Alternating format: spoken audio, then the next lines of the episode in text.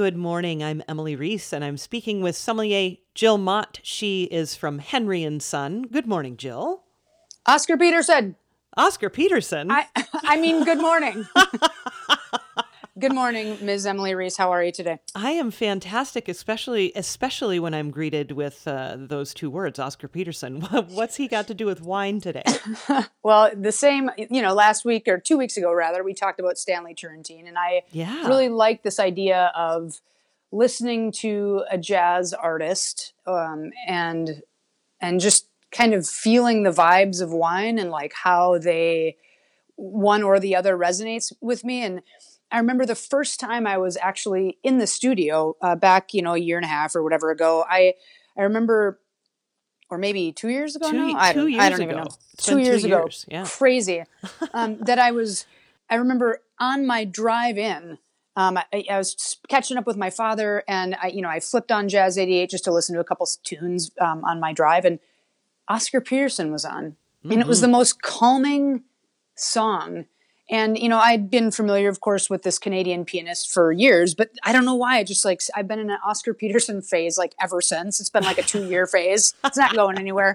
Um, and what I love is his, the way he plays is this th- synthesis of, like I said, calming, but also like what the heck is going on? He's just like ripping out some amazing riffs and scales but in a way that's tasty.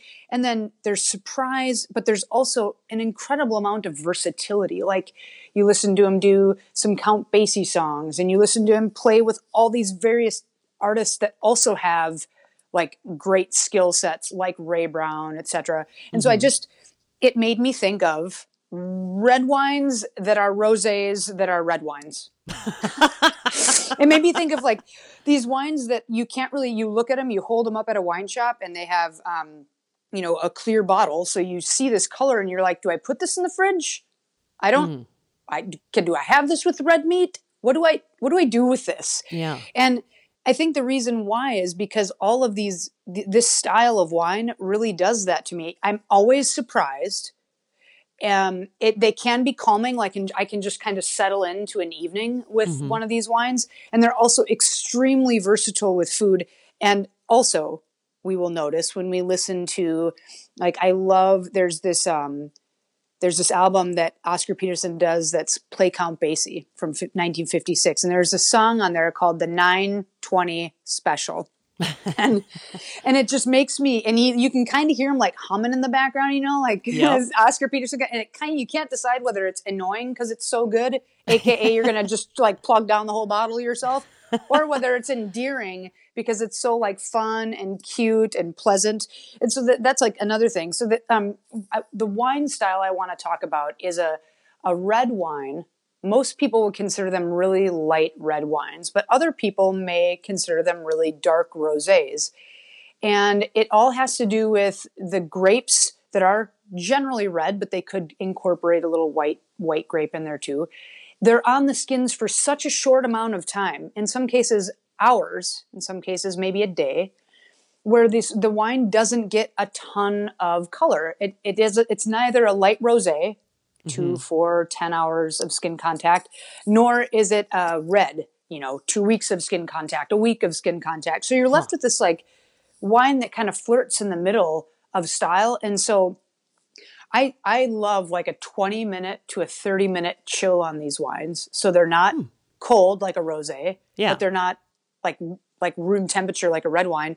And they just tend to go with just a slew of different foods. They tend to go great with Netflix. They tend to be um, they can be every every shade of of fruitiness. So you can get ones that are really fruity. You can Yeah. get ones that are more like lean and mineral driven. Um, they're usually 99.9% of them are dry. So you normally don't need to ask when you go into a wine shop or when you're calling your favorite wine place and you're asking them on the phone is I, I want a dry, just save yourself those 10 seconds because they're almost all dry. And us as wine professionals just kind of don't really like when everybody says they like dry wines because we know that we're trained to say we like dry wines. And so we're, good, we're usually going to recommend a dry wine. Um, so a few just for for listeners to to get to know that are around the the Twin Cities, and of course at the wine shop I work at, there's a really cool producer called La Lune. And I actually, you asked for a recommendation. I recommended this wine to you last week. Yeah. One of my favorite dudes in California winemaking, his name is Chant with a T. Um, and Chant makes this wine called Astral, which is, it's got Zinfandel in it, it's got Carignan in it, but it also has a white, couple white grapes in it. And it is so deliciously juicy and fruity, just a small amount of old oak, all organically farmed fruit, spontaneously like native yeast fermentation, low sulfur added, and it's just absolutely brilliant. Now, if you like something with a little bit more of a leaner edge, not as fruity, mm-hmm. Broc Cellars out of Berkeley, he's got an urban winery. He gets fruit from all over California, and there's a really rare grape called Lagrein, and Lagrein hails from northern Italy.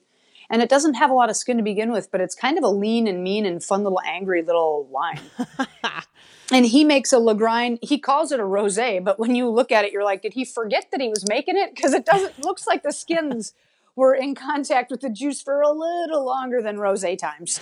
Um, uh, so that's really cool. And then just to give uh, people a fun, what the heck is this kind of wine? Um, there's a wine that we just got in that I don't know if you can find uh, too many places around town, but it's called Fongoli.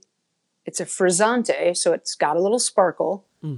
It's such a dark color of rosé, but it's made from a grape called Sagrantino, which usually when you're going to go buy Sagrantino, it's like you're going to go buy a Mercedes. Like it's just not going to be cheap. Doesn't matter what what model you pick. Yeah. And Sagrantino's, and then it's never made into a sparkling wine. So let's just say that's like saying I want a like a little Mercedes Vespa type thing. That's just never going to happen. And here it is. um, so that's like a dry, really fun, kind of minerally, uh, but just got this little bit of bubbles. Um, hardly any sulfur added. Just a delicious, uh, delicious little wonder that goes great with a lot of things that people are eating uh, this time of year.